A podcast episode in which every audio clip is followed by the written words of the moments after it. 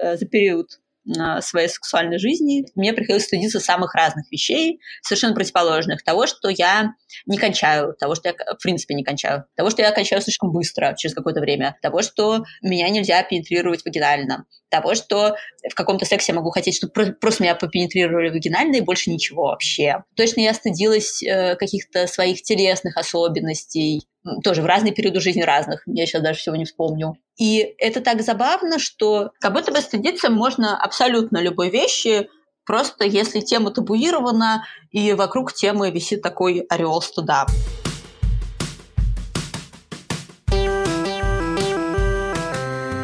Привет, меня зовут Кристина Вазовский, и это «Провал» — подкаст о ситуациях, в которых что-то пошло не так. Подкаст устроен следующим образом. Я приглашаю интересных мне людей, они рассказывают свои истории, и мы обсуждаем, что для них значит провал. Мы будем открыто разговаривать о неудачах, которые ни на что не повлияли, но сильно задели, о смешных провалах и тех, которые изменили жизнь и помогли узнать себя. Если у вас есть история, которой вы хотите поделиться, присылайте ее на адрес провалподкаст собака.gmail.com или в телеграм-канал Провал Подкаст. Поехали! Сегодня у меня в гостях Саша Казанцева, лесбийская секс-просветительница, ведущая телеграм-канала «Помыла руки» и соосновательница издания о российской квир-культуре «Открытая». Привет, Саша. Привет. Спасибо, что нашла время. Я очень тоже рада. Если честно, я очень люблю твой канал и немножко нервничала, когда тебя писала. Не все готовы посвятить час жизни публичному обсуждению своих провалов. Ох, мне так приятно, мне так приятно, что меня позвала. Честно, я когда узнала название, что э, подкаст называется «Это провал», я сразу подумала, о боже, я должна, я должна отодвинуть дела и в этом поучаствовать, потому что совершенно шикарное название и совершенно шикарная тема. Обожаю провалы. А ты можешь мне рассказать, почему ты обожаешь провалы? Потому что секрет, я тоже теперь уже, но это какая-то не самая популярная позиция. Да, я очень понимаю, про что ты говоришь, про непопулярную позицию. Я сначала немножко э, расскажу о своей истории отношений с провалами. В детстве я была очень запуганным подростком, и я постоянно попадала в дурацкие ситуации. Я даже так говорила, дурацкие ситуации мой конек. И я очень стеснялась этого. Стеснялась вообще куча всего. И в какой-то момент я поняла, что я могу пойти от обратного и начать педалировать дурацкие ситуации, не бояться того, что кто-то заметит, что я по-дурацки поступила или со мной произошло что-то нелепое, а наоборот э, привлекать к этому общественное внимание, иронизировать над этим, или просто констатировать, вот со мной произошло вот это, и в этом ничего страшного нет. А в какой-то момент я поняла, что это очень круто работает для меня, потому что когда я перестаю воспринимать провал, или, по крайней мере, перестаю говорить о провале, как о чем-то стыдном, позорном, о том, чего надо стесняться, что нужно скрывать, то провал э, теряет над собой э, свою волшебную черную магическую силу и перестает быть чем-то очень страшным, а становится э, просто ситуации, просто жизненной ситуации, нормой. И еще я поняла, что, во-первых, я перестаю бояться провалов, во-вторых, когда я вижу, что кто-то рядом со мной не боится своих провалов, меня тоже подпускает. И я подумала, что если я открыто говорю о своих провалах, о своей уязвимости, то люди рядом перестают в аналогичных ситуациях для себя видеть что-то страшное, тревожное, или, по крайней мере, видеть, что к этому можно относиться иначе. И для меня это такая история про детабуизацию провалов, дискрализацию и вообще смену вот этой парадигмы, думаешь, что есть что-то очень стыдное, кошмар-кошмар, э, спрячем это в дальний ящичек и надеемся, никто никогда не найдет. На самом деле это супер, потому что я могу с тобой в ответ поделиться, что то, до чего ты дошла в детстве, пришло ко мне какое-то совсем недавнее время назад. Ну, может быть, не знаю, полгодика назад, потому что когда я столкнулась с тем, что, боже мой, я просто не могу больше нести груз скрывания и поддерживания какого-то социального имиджа, я решила это принять и начать об этом разговаривать. И это так офигенно, то, что до тебя это дошло сильно-сильно-сильно раньше.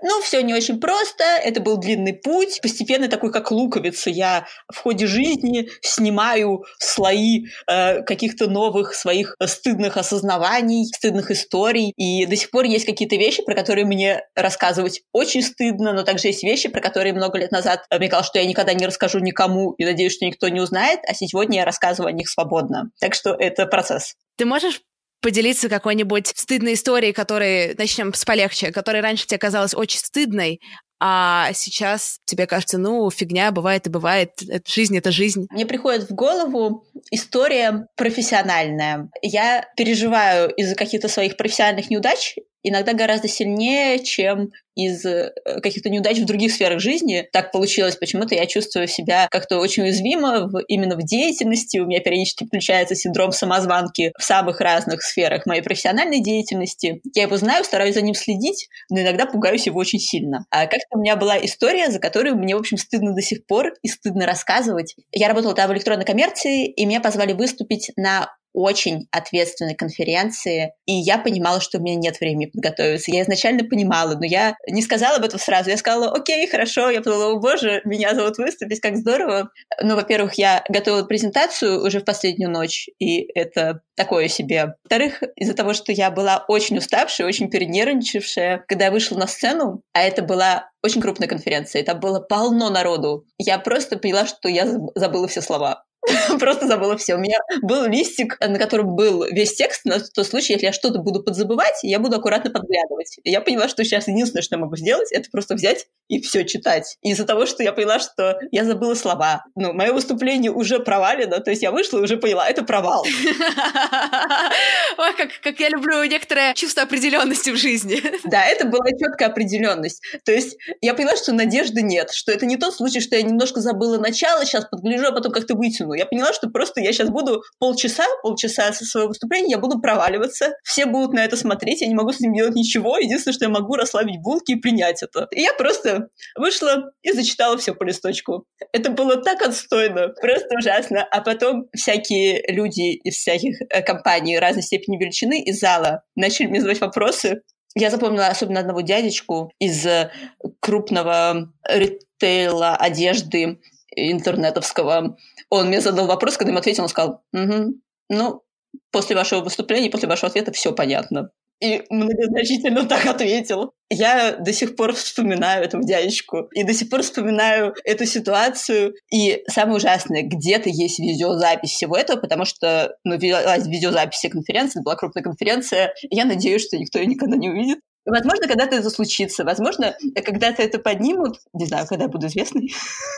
У меня амбиции. И скажут, фу, какой отстой. И я к этому морально готовлюсь. Я абсолютно тебя понимаю, потому что у меня дикий страх публичных выступлений, который выражается в том, что я напрочь забываю вот все. Я имя свое забываю. Угу. Поэтому я тебя отлично понимаю, но самое противное, что я еще и краснею жутко от, от стресса, я начинаю покрываться такими красными пятнами. Не злитесь, сеньор помидор. От злости, говорят, витамины пропадают. У меня такой вопрос. А ты вот после этой истории, как ты общалась с организаторами? А, они тебе что-то сказали, те, кто тебя пригласили? Как ты выглядела? Ты шугалась или такая, да нет, все, ладно, это понятно, что это провал, но пофиг, я смотрю гордо. Я очень шугалась организаторов и так просто ушла огородами, чтобы ни с кем не встречаться. А мне очень вежливо ничего не написали я, после. И я просто была рада, что со мной просто не, э, не стали поддерживать никакую коммуникацию. Это был лучший вариант. Лучше, чем если бы мне пришлось слушать обратную связь. А, я была очень рада, что мои коллеги в это время пошли слушать другое выступление. Они, в общем, и так слышали, как я говорю на эту тему, поэтому... Ну, была только моя руководительница, она осталась меня поддержать. Вот такая история. Так, знаешь, хочется сейчас встать, похлопать и сказать спасибо, Саша, что поделилась. Поделилась, и тоже думаю, о, какой кошмар, теперь все об этом знают. Плохие публичные выступления разного уровня, разного масштаба, там, не знаю, начиная от каких-то школьных докладов до огромных конференций, этому сочувствуют абсолютно все, потому что реально, не знаю, у 99% они бывали. Я не знаю, насколько там объективно провальные или непровальные, но так, чтобы человек ощутил, что он что-то сделал не так. Я еще думаю, что очень важная штука, э, чем больше мы об этом говорим, тем больше ну, мы привыкаем к тому, что в принципе так бывает, и это не конец света. И мне кажется, что вот эта идея о том, что выйду и все забуду, и дальше все будут на меня смотреть как на идиотку, она висит домокловым мечом над многими людьми, которые периодически выступают. И в то же время это то, что действительно случается. И мне кажется, что если возникнет какое-то альтернативное мнение и вообще альтернативное представление о том, что но в целом так происходит, это не очень приятно, но это не конец света, и тогда всем будет легче. Всем, кто выступает, и люди, которые, может быть, в таких ситуациях транслируют какое-то осуждение, тоже перестанут его транслировать, потому что это ситуация, на самом деле, в которой многие боятся оказаться.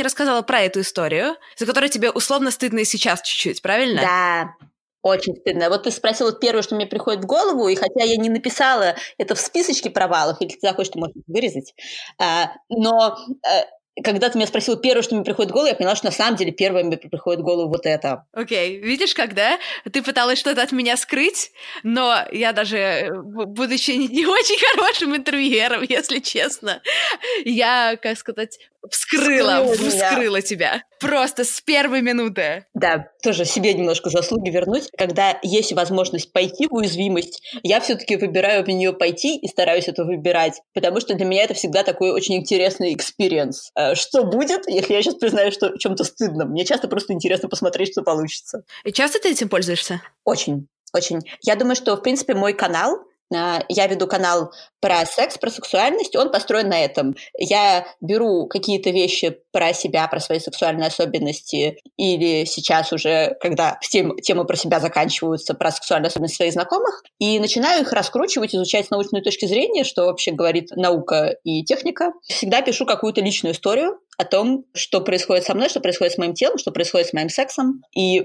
почему мне кажется, что с этим можно жить даже если есть отдельные сексологи, которые считают иначе. Для тебя делиться чем-то э, сексуальным и околосексуальным сложнее, чем делиться чем-то социальным, или примерно равноценно? Я имею в виду по сложности преодолеть вот этот барьер и высказаться. Делиться сексуальным мне легче, потому что мне кажется, что это такой немножко арт-проект всегда, потому что секс, тема секса, она табуирована, в то же время она привлекает очень много внимания.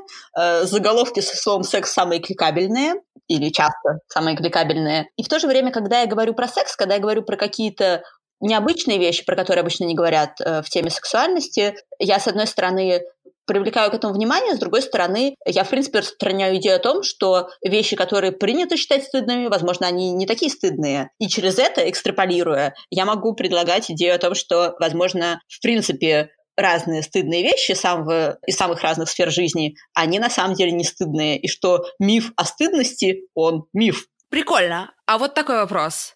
Такое бывает, что ты что-то пишешь, и ты сомневаешься, а не слишком ли ты была условно откровенной? Не слишком ли ты сильно зашла в эту грань общественного вкуса?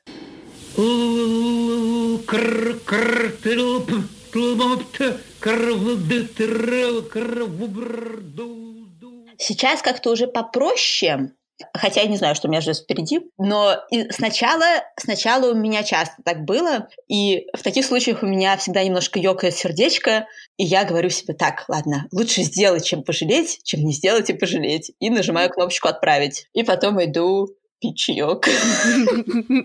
Просто смотри, это на самом деле вопрос тебе задают не для слушателей, а чисто для себя. Потому что я сделала два подкаста про секс, и у меня есть такое чувство, что у нас с тобой сейчас намечается что-то вроде третьего подкаста про секс. Ох. У меня такое ощущение, что за время вот создания этого подкаста у меня какое-то внутреннее понимание, что вообще можно незнакомым людям говорить, а что нет, оно у меня стерлось. То есть я как будто готова рассказать ну, вообще все. Все-таки есть ли это какая-то грань, когда нужно понимать, что типа, не-не, нет, Кристина, все-таки тут надо чуть-чуть отстроиться, или если комфортно, то комфортно и похрен на всех остальных? У меня такое представление. С одной стороны, мне кажется, что какая-то э, массовая дискуссия, появление в массовом информационном поле историй про секс, э, разговоров про секс, ну, как личных историй, так и с научной точки зрения, с какой-то общественной точки зрения. Это важно. Во-первых, из-за того, что тема секса табуирована, секс-просвет в России табуирован достаточно сильно.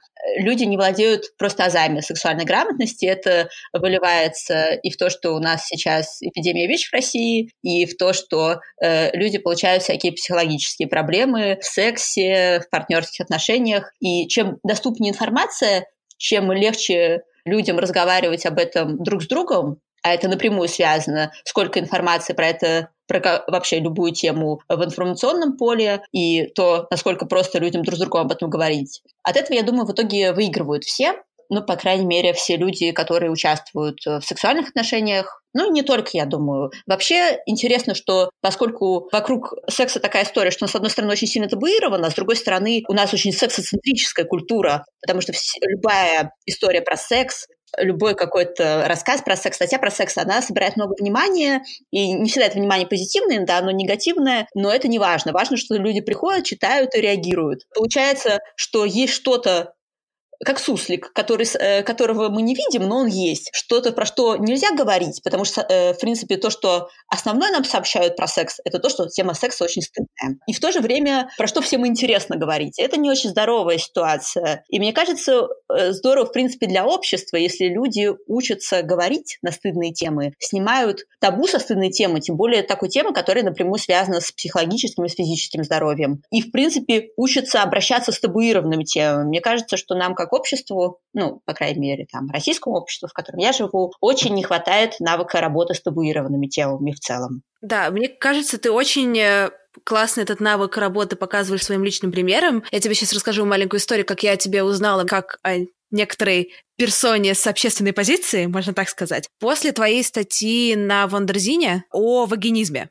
Я ее прочитала и подумала, блин, эта девушка просто огонь. То, что она взяла и так откровенно рассказала и поделилась. И уже там оттуда, по-моему, я перенесла на твой канал и так далее и тому подобное. Ты можешь вообще рассказать про, про свое сотрудничество с Ордензином и как вообще ты начала писать об этом в какие-то крупные СМИ, то есть выступать очень публично? Мне очень приятно то, что ты говоришь. Ох, а с Вендерзином история такая тоже немножко связанная с провалом, кстати. Потому что сначала, когда я завела канал, я так обрадовалась, что он у меня так быстро растет, что у меня за месяц 500 подписчиков. 500! Господи, я вообще такого не мечтала. И я написала в Андрезину, я никогда до этого не писала в СМИ, вообще не представляла, как это делается, как это организовывается, с кем-то надо договариваться, как все это устроено, но я всегда хотела писать. И я думаю, ну все, 500 подписчиков – это успех. Теперь я, наверное, могу кому-то что-то предлагать. И я написала на Wonderzine, на mail, который нашла на сайте, и говорю, здравствуйте, вот я тут Саша Казанцева, у меня тут канал, давайте-ка я вам напишу про всякие ЛГБТ-телеграммы. А тогда ЛГБТ-тема в Телеграме очень рванула. Вообще сейчас Телеграм такая площадка, где очень много и постоянно растет количество ЛГБТ-блогов. Никогда такого не было нигде. Ну, по крайней мере, из того, что я видела. Ну, разве что Tumblr много лет назад, но он такой не массовый. Или я к нему была не так близка, не знаю. Ну вот, и я написала, и где-то месяца через полтора мне ответили, Саш, мы тут нашли ваше письмо, ну, вы знаете, спасибо, конечно, но ну, скорее не актуально, потому что тема такая, ну, такая тема. И трафик не соберет, и вы время потратите. Хорошего дня. Ну, я так, конечно, условно пересказываю. Это было гораздо нежнее сформулировано. Это скорее про «У страха глаза велики». То, как я это прочла, и думаю, ну, Сейчас надо себя как-то поддержать, свою летящую вообще с горы самооценку, чтобы себе такое сказать. Скажу-ка себе, что, ну, молодец, что попробовала. Да, молодец, что попробовала. И как-то осталась я жить, значит, с этим камушком в сердечке. А потом месяца через три, наверное, я написала у себя на канале про свой опыт вагинизма, э, такой большой, лонгридище. И ко мне пришла редакторка Wonderzine и говорит, давай сделаем статью. А я говорю, о, конечно, вообще, да, давайте целоваться в десна, давайте сделаем статью, давайте все что угодно. И она написала статью, я просто интервью для нее дала. А через какое-то время я подумала, что что я уже там со, школ, со школьных лет, 15 лет ищу э, хорошую статью на русском языке про безопасный лесбийский секс, и я предложила им написать. И мне говорят, ну вы пометьте там в мейле, что вы Саша вагинизм, Саша из статьи про вагинизм. Подумала, я так могу записывать, Саша вагинизм. Ужас какой. Ну, я написала, э, и мне говорят, да, давай, давайте тему пробовать. Написала потом статью, и она так хорошо пошла, и дальше стала предлагать другие темы. Точнее, нет, не все так просто было. Сначала я придумала, что я могла бы предложить другие темы, и потом сала написать еще про это месяц, месяц-два. В общем, долго, долго. Думаю, ну все, покатилась с горы моя журналистская карьера, не начавшись. Потому что очень я стесняюсь что-то предлагать. А вот, но потом мне еще раз написала редакторка и говорит, хотите написать что-нибудь еще? Я говорю, да, у меня тут список тем в голове. А вот, и как так пошло-поехало, и меня стали хвалить и говорить, так вы хорошо пишете, берем без правок. Я думаю, боже мой, ничего себе, вот это да. И у меня очень долго, на самом деле, был синдром самозванки, и я думала, как я вообще могу писать? Я же не журналистка, я ничего не училась, ничего не знаю. И мне было очень страшно, и перед каждой статьей это было такое супер напряжение. Я так ссала, что все завалится. Но каждый раз выходил успешно, и в какой-то, в какой-то момент я подумала, хм, а у меня получается. Очень круто. Просто помню, я написала одну статью для Вандерзина в свое время. Во-первых, я дико боялась им предлагать тему. Я очень долго собиралась с мыслями, чтобы написать имейл. В итоге я не смогла написать его сама. Я попросила подругу за меня составить имейл, потому что у меня очень плохо с имейлами, если честно. То есть я всех постоянно... Это такое, знаешь, тоже чистынно в этом признаваться, но я всех постоянно прошу за меня писать имейлы. А я всех прошу звонить за меня, потому что я очень боюсь звонить по телефону. О. Ой, я, я просто не звоню. Я так рада, что наконец-то настала цифровая эра, в которой можно просто не звонить потому что это всегда для меня самое страшное. Ну, ладно, звонить я уже просто не звоню, имейлы за меня пишут другие люди, я именно составляют. Отвечать я уже могу. Вот отправить — это не в моих силах. LMD дословно переводится как «не в моей руке», но используется в значении это не в моих силах, то есть мне ничего уже против этого не поделать. Возвращаясь к Вандразину, я написала им большой лонгрид про свое путешествие в Монголию. Сколько я его писала, сколько там я его потом переписывала сама. То есть не то, что я написала черновик, отправила, как бы, наверное, наверное нормальный человек сделал, написал бы какой-нибудь черновик, или там чистовик условный, отправил бы к редактору и спросил, редактор, да, а что ты думаешь по поводу статьи, что поправить? Нет, я сама себе была и главным редактором, и младшим редактором, и корректором, и сама этот свой текст прогоняла через э, как бы шесть кругов ада собственного. Но в итоге, в итоге текст взяли и опубликовали, и тоже опубликовали без правок. Ну, еще бы я, конечно, потратила не по столько часов. Еще бы там какие правки были. И я потом стала разбираться, откуда у меня вообще такой страх в том, что я вообще не могу писать. И я поняла, что у меня всегда была тройка по русскому языку, и мне реально со школы внушили, что, ну, Кристин, ну, тебе лучше вообще не писать с твоей грамотностью, с твоим почерком. И еще у меня что-то вроде такой, не знаю, дислексия. Я, когда пишу от руки, переставляю буквы в словах, и это не очень хорошо работает в сочинениях. Это какая-то очень-очень долгая история, ни о чем у меня получилось, но ты классная. Ну, в плане, да, я понимаю, и ты классная, что ты продолжаешь писать, и что твоя карьера не заглохла, не начавшись в итоге. Ой, спасибо тебе большое. Я сейчас еще подумала, ты сказала про почерк, я подумала, сколько вообще народу в школе шеймили за почерк. Почерк. Кому нужен почерк в итоге? А, и это та- так глупо, что э, в нас могут заселить неуверенность в себе из-за каких-то вещей, которые, ну, которые по сути не нужны. Ну, как бы сейчас-то почерк вообще куда? В рамочку на стенку. А я хотела еще сказать по поводу статей. Еще одна моя позорная штука. Я тоже очень подолгу все пишу, переписываю, сомневаюсь. И я очень боюсь писать на темы, которые я не знаю изнутри, то есть про какой-то опыт, носительницей которого я не являюсь. Это для меня самое страшное, потому что я начинала писать именно про темы, э, которые, ну, в которых я разбираюсь, к которым я отношусь непосредственно, про вагинизм, про миотонический оргазм, про лесбийский секс. Ну, когда я писала, мне было легко, потому что так или иначе я э, опиралась на собственное мнение. А когда э, я вот, например, писала статью про сквирт, или про климакс. Я понимаю, что на многие темы нет однозначного научного мнения, и при этом мне очень важно не обидеть и не задеть людей, для кого этот опыт актуален, и вот это очень сложная история. А, особенно это сложно, еще знаешь, в какой сфере, когда пишешь на ЛГБТ-темы, а в ЛГБТ-среде люди часто высокочувствительны, когда об идентичности пишет человек, не являющийся носительницей идентичности. Ну, это, в общем, справедливо, но тут нужно быть внимательным там вдвойне, в четверне и так далее. И когда я писала статью про сквирт и про климакс, Ох, в общем, я обычно-то су, а тут было вообще стрёмно. Я очень подробно интервьюировала и задалбывала вопросами всех, кто согласились проинтервьюироваться на эти темы. И все равно мне было очень стрёмно, что я что-нибудь такое напишу, и мне придут в комментарии и скажут, Саша, вы куда лезете вообще?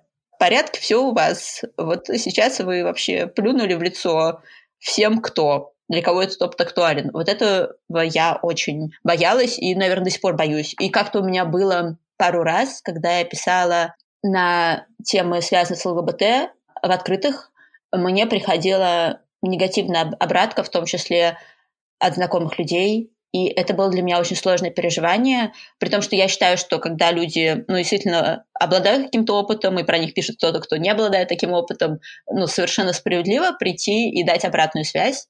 Ну, я очень переживаю, когда так происходит. Ох. В общем, стараюсь просто быть внимательной, но понимаю, что, наверное, действительно shit happens.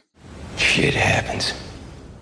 Я живу в Лондоне, и здесь гораздо более строгое отношение к тому, что ты говоришь, особенно публично, по всяким э, гендерным, расовым э, и так далее и тому подобным вопросам, вообще по очень многим вопросам. И я считаю, что это абсолютно правильно.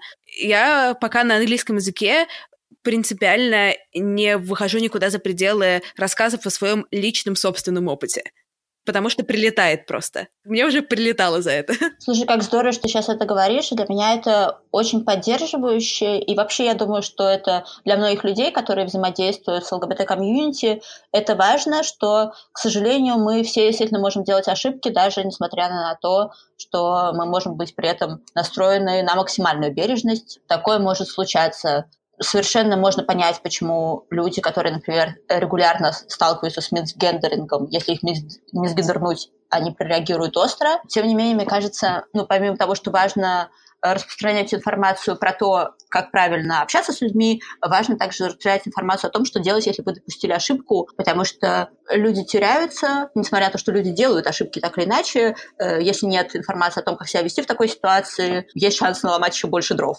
А что делать? Просто признать свою ошибку, извиниться? Или какие-то еще есть э, модели поведения в этой ситуации? Слушай, да, это, это конечно, сенситивная для меня тема. У меня, э, ну, во-первых, у меня была несколько раз история, когда я э, случайно и ненароком мисгендерила людей. Когда это были знакомые люди, я просто извинялась, когда это какие-то мои подруги, друзья, я просто извинялась и, э, ну, возвращалась к тому гендеру, который правильно использовать. Не совсем понятно, что такое мисгендерить, да? Да-да-да-да. Можешь рассказать, пожалуйста? Да, мисгендеринг – это когда в отношении человека, выбирающего для себя определенный так называемый гендерный маркер, гендерный маркер – это родовое окончание грамматическое. То есть, например, транс-мужчин важно называть, использовать местоимение «он» чаще всего. Э, для транс-женщин чаще всего корректно использовать местоимение «она». И вообще, в принципе, для человека корректно использовать то местоимение, э, которое человек выбирает. Там небинарные люди, например, некоторые выбирают ну, не только не бинарные, разные люди. Не так важна идентичность, важно то, как, э, что человек сам о себе говорит. Если человек хочет, чтобы для него использовали местоимение «они», есть такие люди, есть люди, которые используют для себя местоимение «оно», э, ну, важно просто следить за речью в таких случаях, потому что это может быть непривычно сначала, потому что просто мы выросли в той культуре, в которой нас этому не учили. Во-первых, важно всегда спрашивать, если непонятно, в какое местоимение человек предпочитает, какие родовые окончания человек предпочитает для себя. А во-вторых, важно следить за речью и соблюдать в речи при обращении к человеку то имя, которое человек для себя выбирает, те родовые окончания, которые человек выбирает. Если, например, по каким-то причинам, по разным причинам, сейчас не буду на этом останавливаться, э, когда я говорю с человеком в том гендерном маркере, в котором меня попросили говорить, я могу сбиться. И в таких случаях из того, что я читала, по крайней мере, в каких-то англоязычных советах, рекомендуют просто извиниться и продолжать обращаться к человеку корректно. В общем, я так всегда и делаю, когда это знакомые люди. И я понимаю, что когда это незнакомые люди, которые могут чувствовать себя менее безопасно со мной, чем те, с кем я дружу, то мне нужно уделить больше вниманию извинению и объяснению своей позиции, что так произошло не потому, что я считаю, например, нормального забивать на желание мнения человека. А так произошло по ошибке, и мы для меня важно, и для меня является этической ценностью соблюдать и уважать идентичность человека. Такая история когда ты начала рассказывать про то, что там тебе нужно посвятить больше времени какому-то объяснению своей позиции, что там ты не хотела на самом деле никого обидеть и так далее и тому подобное, у меня сразу включилось какое-то чувство тревожности, когда я представила себя вот на этом месте человека, который ошибся и должен подробно объяснять, э, почему он ошибся. Блин, а вдруг там он или она не заметили, я буду выглядеть как будто бы глупо, заостряя на это внимание, или что вообще это может быть для человека и не так уж и важно. Ну, понимаешь, какие-то такие мысли? У тебя нет такого какого-то стопора перед тем, как это делать? Да, слушай, я очень понимаю, о чем ты говоришь. Я сталкивалась с мисгендерингом очень давно, лет 10 назад я использовала гендерный маркер «он». Тогда еще вообще не было вот этой терминологии, не было слова гендерный маркер. Часть людей говорили, ой, да ладно, и стремились называть меня «она». Часть людей переучивалась и шла мне навстречу, часть людей так не делала. Вот. Чувствовала я себя при этом ну, совершенно ужасно, но при этом ситуация на тот момент была такая, что я не до конца чувствовала, что я имею право от людей требовать, ну, соблюдать мои права в этом плане. Хотя мне казалось, что это логично и несложно. А, то, что ты сейчас сказала про говорить ли человеку, когда непонятно, заметили или не заметили, тоже сложный момент. Я могу сказать, что у меня точно были ситуации, когда... Мне сейчас очень стыдно в этом признаваться, ну, вообще стыдно про это говорить, но у меня точно были ситуации, когда я думала, так, мне кажется, человек сейчас не заметил или не заметила пожалуй, не буду заострять на это внимание. Это было в ситуациях с дружественными людьми. Не знаю, как я себя вела, если бы ну, мы бы не были близки с человеком. Возможно, я бы проявила больше какой-то у меня бы включилось больше ответственности, и я бы как-то стала говорить, что, слушай, я сейчас заметила, что я использовала неправильный гендерный маркер, и я прямо засомневалась внутри себя, говорить ли мне об этом, потому что мне показалось, что ты, например, не заметил этого, но я поняла, что лучше мне об этом сказать, даже если, даже если я привыкну к дополнительное внимание, чем я буду молчать и сомневаться, и таскать, в общем, эту тяжкую ношу внутри себя. И я думаю, что, возможно, через это мы могли бы, наоборот, как-то стать ближе с человеком, и человек чувствовал бы себя, может быть, со мной более безопасно, зная уже вперед, что даже если я совершу какую-то ошибку, это не намеренно, и я буду очень стараться не совершать.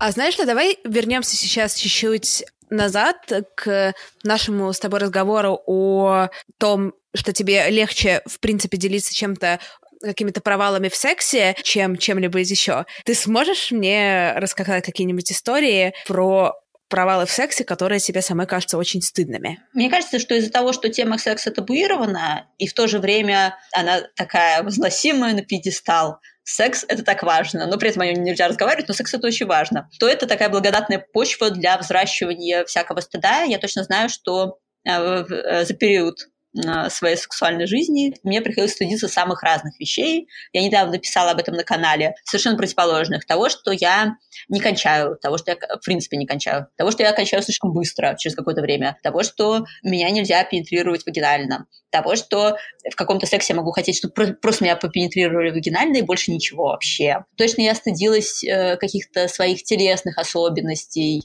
тоже в разные периоды жизни разных, я сейчас даже всего не вспомню. И это так забавно, что как будто бы стыдиться можно абсолютно любой вещи, просто если тема табуирована, и вокруг темы висит такой ореол стыда.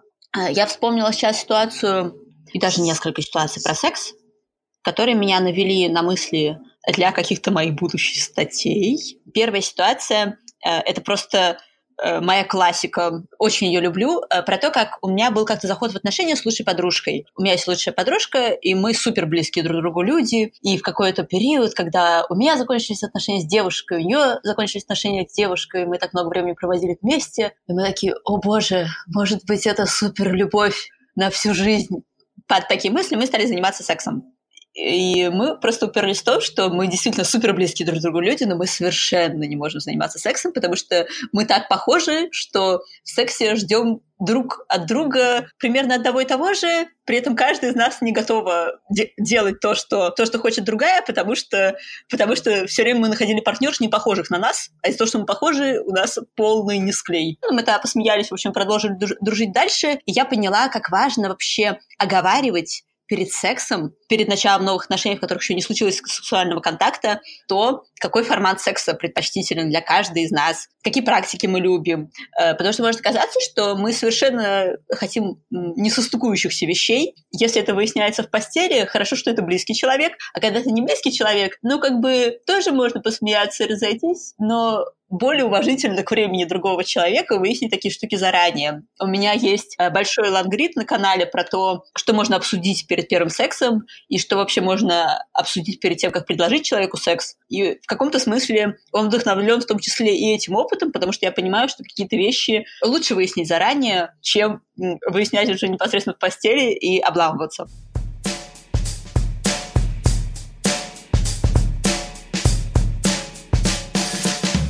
Можно тебе глупый вопрос задам? Давай, конечно. Ой, ой, смотри, смотри, смотри. Мне кажется, это тоже такая история про представление о том, что бывают глупые вопросы и умные вопросы. Глупые темы и умные темы. Ну, я так на всякий случай, просто чтобы снять с себя некоторую даже ответственность за интеллектуальное наполнение. Но, может, тебе он не покажется глупым. Идея, что хорошо бы обговорить э, подробно свои сексуальные предпочтения перед сексом, тебе кажется, что она особо актуальна для лесбийского секса, либо, в принципе, для любого секса вне просто для любого секса. У меня есть предположение, осмелюсь я предположить, что, в принципе, это часто важно, потому что могут быть какие-то ограничения у любого человека, о которых важно знать заранее. Это и вопрос физического здоровья. Ну, например, часто важно обозначить, что мы одинаково относимся к предохранению, что мы планируем его использовать, э, что у нас нет ППП, или если у одной из нас есть ППП, э, как нам, ну, вообще хотим ли мы заниматься сексом после этого, или э, нам нужно там использовать какую-то дополнительную защиту. Это вопрос психологического комфорта, потому что у кого-то могут быть сильные триггеры, например, нужно, чтобы со мной не говорили грубо в постели, или чтобы там, не знаю... Со мной говорили грубо в постели. Или чтобы меня не били били по лицу, или что меня били по лицу, или не шлепали по попе, или шлепали по попе. Но это уже я перешла э, в тему также потребностей. Ну, типа, не пошлепают, не кончу. А у человека, например, травма, связанная со шлепанием других людей. Ну, кто у нас плохая девочка? Кого тут нужно отшлепать? не все, ну или не все, но нужно искать какие-то пути решения, и тут уже как бы нужно садиться за чаем и разбираться, ну или ложиться и разбираться, в общем, кому как. И поскольку у любого человека, в принципе, могут быть физические ограничения, психологические ограничения, а также какие-то принципиальные потребности, без которых секс не секс, и которые очень важно соблюсти, то о таких вещах, конечно, классно узнать заранее, потому что узнать об этом в кровати или тем более узнать об этом без слов, или узнать об этом постфактум, это может создать какие-то проблемы. У меня была ситуация, когда я не поговорила с человеком перед сексом, ну, точнее, я предложила поговорить, и человек сказал мне, ну, слушай, я же читаю твой канал, я про тебя все знаю. И я такая думаю, ну, ничего себе вообще дела. Ну, как-то я поняла, что и сложно разговаривать, и думаю, ну, ладно, короче, погнали, а там разберемся. И в результате получилась такая история, что я партнерку пропенетрировала вагинально, и она ничего не сказала, а постфактум, когда мы уже стали разговаривать, я узнала, что пенетрировать вагинальную нельзя. И мне было очень стыдно. Я тоже не спросила в процессе, мне как-то не пришло это в голову, но так вышло. И я с тех пор еще, еще внимательнее к тому, чтобы какие-то вещи спрашивать. Потому что непосредственно в ситуации человек может тоже не сориентироваться и не сказать, или постесняться и не сказать. А когда мы еще одеты и все чувствуют себя более безопасно, сказать «нет» заранее про какие-то вещи может быть легче.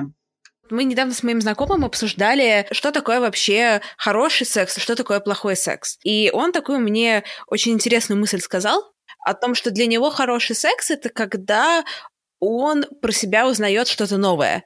Я как-то с ним внутренне согласилась, что да, вот если я припомню, когда у меня был хороший секс, это когда я узнала про себя что-то такое, что до этого не знала. И с одной стороны, мне очень нравится идея проговаривания своих потребностей и каких-то желаний и так далее.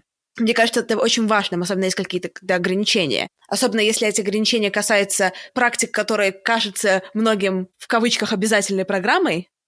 А с другой стороны, у меня такая мысль, блин, а вот если мы сейчас все скажем, то это пойдет все по какому-то очень понятному мне сценарию, знаешь, наработанному тогда как будто бы, я не знаю, я не получаю от человека как какой-то какой-то новизны, особенно если это не подразумевает, что вы будете продолжать изучать друг друга вместе, а это условно одноразовая история. Да, я понимаю, про что ты говоришь часто, когда я говорю об идее проговаривания чего-либо перед сексом, э, я сталкиваюсь с таким представлением гиперболическим, что как будто проговаривание перед сексом это все закончится э, прописыванием такого детального про- протокола с таймингом, э, какая практика длится, под каким углом поворачивать язык, и этот угол будет проверяться потом с транспортиром. Но на самом деле это не так. На самом деле я думаю, что инструмент проговаривания, как, в общем, любой инструмент коммуникации, и любая практика, он является просто инструментом, который можно освоить и подать в фанатичность. Но это не про то, чтобы заставить дурака Богу молиться и потом все закончится расшибленным лбом. Это про то, чтобы просто владеть этим инструментом и использовать его э, в тех случаях, когда я понимаю, что этот инструмент сейчас будет для меня полезен. Я могу рассказать про себя то, что мне важно про себя рассказать, и я могу спросить у человека о том, ну, без чего мне будет э, не совсем безопасно или не совсем комфортно заниматься сексом. Ну, то есть, я, например, точно знаю, что если от меня будут ждать, что я буду исполнять ведущую роль в постели, то мне будет некомфортно, потому что, ну, это не моя практика, мне комфортнее быть ведомой. Или, например, если я э, не буду знать заранее, можно человека пенетрировать или нельзя, то я могу ну, случайно нарушить границы, например, начав пенетрировать. Такие вещи я объясняю заранее, они для меня принципиальны. То есть есть э, куча способов регулировать свою и чужую психологическую безопасность. Мне кажется, единственное важно знать, что такой инструмент есть, его можно интегрировать э, ну, там, под свою ответственность по мере надобности и помнить, что все люди разные, у кого-то ну, могут быть какие-то травмы, психологические или физические ограничения. И просто можно спросить, э, если что-то, о чем мне важно знать, есть ли какие-то ну, ограничения с твоей стороны или есть какие-то э, принципиальные потребности с твоей стороны. А у тебя бывали моменты, когда ты сама, ну, ложала с принципом согласия? Я сейчас вспомнила очень смешную штуку. Я вообще этот пример на лекции рассказываю обычно, когда говорю про принцип согласия. Это просто роскошный пример, обожаю его. Это про то, что не, не все возможно предусмотреть. Сколько все не проговаривай, сколько все не обсуждай. Есть ситуации, которые невозможно предусмотреть. Относительно недавно, несколько месяцев назад, иду я спать, ложусь спать позже, чем партнерка. Ну, это новая партнерка, у нас, э, ну, у нас там теплые отношения, но еще не супер близкие, не то, что мы знаем друг друга э, как облупленных. Ложусь в постель, э, обнимаю ее, там немножко глажу по спинке, и она мне говорит, обойди меня, пожалуйста. Ну, я вхожу, и тут она просыпается, потому что оказывается, что она разговаривает во сне, и, в общем... И это была совершенно бессознательная просьба. И она не понимает, что происходит, почему как бы я ее пенетрирую, что вообще такое, о том, что она разговаривала во сне, о том, что я сделала это по ее же просьбе, просто не зная, что она просит об этом во сне, я, мы разобрались только к утру. То есть всю ночь я не понимала вообще, что случилось, почему она начала очень бурно реагировать, э, ну, негативно как-то, а она не понимала, из-за чего я стала ее пенетрировать. Ох, это сложный момент, но у меня было, была очень похожая история недавно, буквально со мной когда я занималась сексом, уже засыпала, потому что я сейчас очень устаю, и когда я занималась сексом, я часто начала вырубаться. Тут я вырубилась. А если я вырубаюсь во время секса, ну, я сохраняю вообще признаки живого человека. Я могу стонать, я могу что-то говорить, я могу двигать бедры, в общем... Мозги уже вырубились. Мы начинали заниматься сексом, я вырубилась, прихожу в себя, рука партнерки находится в промежности, меня там как-то очень активно трогают. Я думаю, так, ну мы так вроде не договаривались, думаю, ну ладно, ну как-то мы вроде как завершили процесс, и ну, в, цел, в целом, меня это как-то не обломало, просто э, я удивилась, что так. Вот, и потом я э, спросила, ну, почему она это сделала, не спросив меня, а она говорит, так, ты вообще-то взяла мою руку и сама ее туда положила. Тут мы выяснили, что я спала половину времени. После того, как э, ты случайно пенетрировала сонного человека, точнее, специально по просьбе спящего человека ты его пенетрировала, то, я думаю, с большим пониманием отнеслась, когда то же самое случилось с тобой.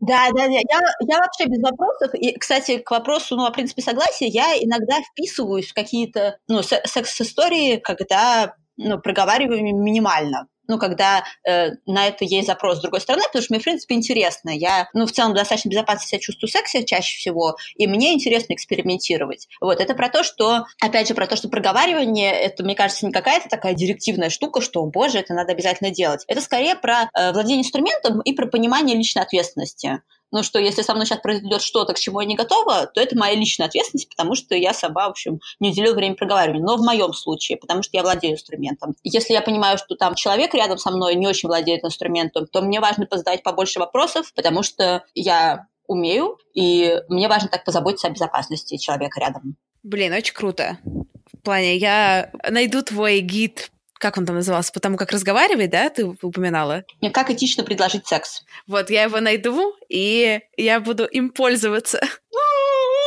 Там все очень обрадовались, что там были примеры фразочек, поэтому на всякий случай говорю, что там примеры фразочек прям есть, как формулировать. Я распечатаю, встану перед зеркалом, потренирую, потому что я правда так делаю перед серьезными разговорами. Я так делаю перед серьезными разговорами, Слава богу, да, действительно, сейчас меньше приходится звонить по телефону, но иногда приходится, к сожалению, мне в России. И я тогда тоже всегда репетирую перед зеркалом, ну, достаточно часто. А, кстати, хочу еще сказать про секс.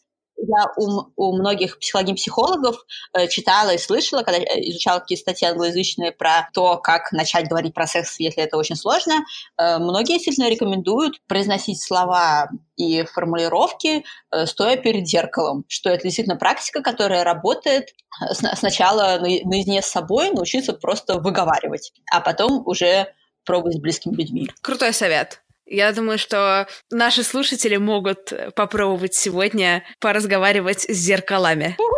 Это будет классным опытом. И ссылочку на гид о том, как этично предлагать секс, я отдельно прикреплю в описании подкаста. Мур-мур-мур. Мур-мур-мур. Я думаю, что нам уже, наверное, пора закругляться, и я хочу тебя поблагодарить за то, что ты нашла время и поделилась э, со мной, с нашими слушателями, своими очень крутыми и провальными историями. Спасибо большое. Провалы — это круто. Мне кажется, э, через провалы можно очень классно расти и делать новые открытия. Да! Уху! Я сейчас здесь включу такой звук толпы поддерживающий.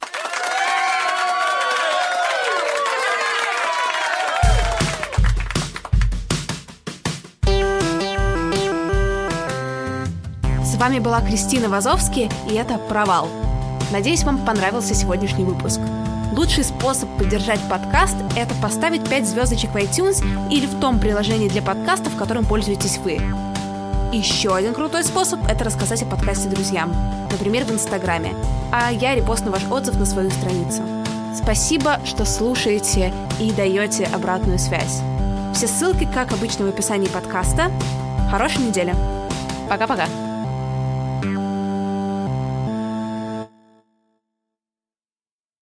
Save big on your Memorial Day barbecue, all in the Kroger app. Get half gallons of delicious Kroger milk for 129 each, then get flavorful Tyson natural boneless chicken breasts for 249 a pound, all with your card and a digital coupon. Shop these deals at your local Kroger today or tap the screen now to download the Kroger app to save big today. Kroger, fresh for everyone. Prices and product availability subject to change. Restrictions apply. See site for details.